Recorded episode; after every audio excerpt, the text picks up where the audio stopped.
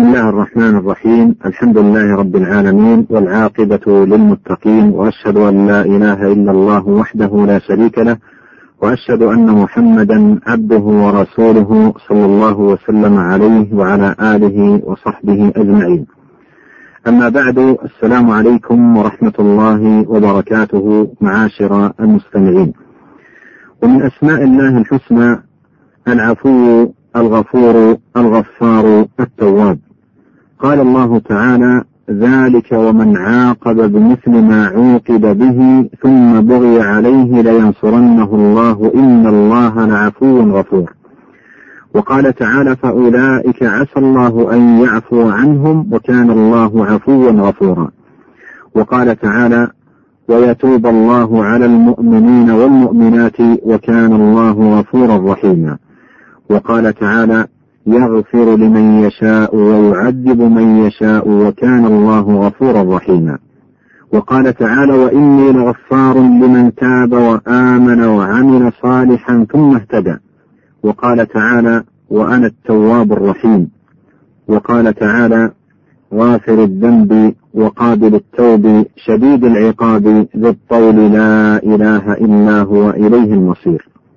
والعفو هو الذي يمحو السيئات ويتجاوز عن المعاصي وهو قريب من الغفور ولكنه أبلغ. فإن الغفران ينبئ عن الستر والعفو ينبئ عن المحو والمحو أبلغ من الستر. وهذا حال الاقتران. أما حال انفرادهما فإن كل واحد منهما يتناول معنى الآخر. والتواب هو الذي يتوب على من يشاء من عباده بالتوفيق للتوبة كما قال سبحانه ثم تاب عليهم ليتوبوا وبالقبول لها كما قال سبحانه وهو الذي يقبل التوبة عن عباده ويعفو عن السيئات ويعلم ما تفعلون والعفو والمغفرة من لوازم ذاته لا يكون إلا كذلك. ولا تزال آثار ذلك ومتعلقاته تشمل الخليقة آناء الليل والنهار. فعفوه ومغفرته وسعت المخلوقات والذنوب والجرائم. فهو سبحانه لم يزل ولا يزال بالعفو معروفا وبالصفح والغفران موصوفا. قال الله تعالى إن الله كان عفوا غفورا. وقال تعالى وكان الله عفوا غفورا. والتقصير الواقع من الخلق يقتضي العقوبات المتنوعة ولكن عفو الله ومغفرته تدفع هذه الموجبات والعقوبات. قال الله تعالى ولو يؤاخذ الله الناس بما كسبوا ما ترك على ظهرها من دابة ولكن يؤخرهم إلى أجل مسمى فإذا جاء أجلهم فإن الله كان بعباده بصيرا. وهذا من كمال عفوه. فلولا كمال عفوه وحلمه ما ترك على ظهر الأرض من دابة. ومثلها قول الله تعالى ولو يؤاخذ الله الناس بظلمهم ما ترك عليها من دابة ولكن يؤخرهم إلى أجل مسمى فإذا جاء أجلهم لا يستأخرون ساعة ولا يستقدمون. ومن هذا الباب ما ورد في الصحيحين من حديث أبي موسى الأشعري رضي الله عنه قال قال رسول الله صلى الله عليه وسلم ليس أحد أو ليس شيء أصبر على أذى سمعه من الله. إنهم ليدعون له ولدا وإنه ليعافيهم ويرزقهم. معاشر المستمعين. وعفوه تعالى نوعان. عفوه العام عن جميع المجرمين من الكفار وغيرهم بدفع العقوبات المنعقدة أسبابها والمقتضية لقطع النعم عنهم فهم يؤذونه بالسب والشرك وغيرهما من أصناف المخالفات. وهو جل وعلا يعافيهم ويرزقهم ويدر عليهم النعم الظاهرة والباطنة ويبسط لهم الدنيا ويعطيهم من نعيمها ومنافعها ويمهلهم ولا يهملهم بعفوه وحلمه سبحانه.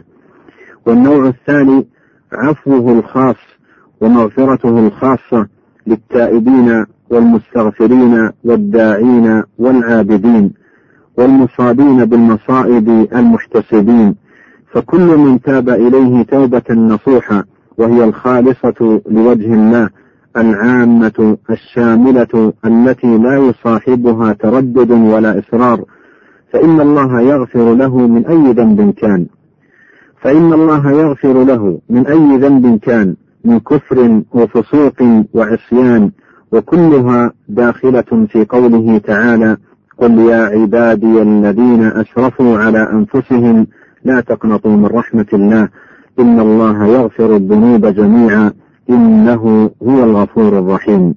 معاشر المستمعين وقد تواترت النصوص من الكتاب والسنة في قبول الله تعالى التوبة من عباده من أي ذنب كان وكذلك الاستغفار المجرد يحصل به من مغفرة الذنوب والسيئات بحسبه.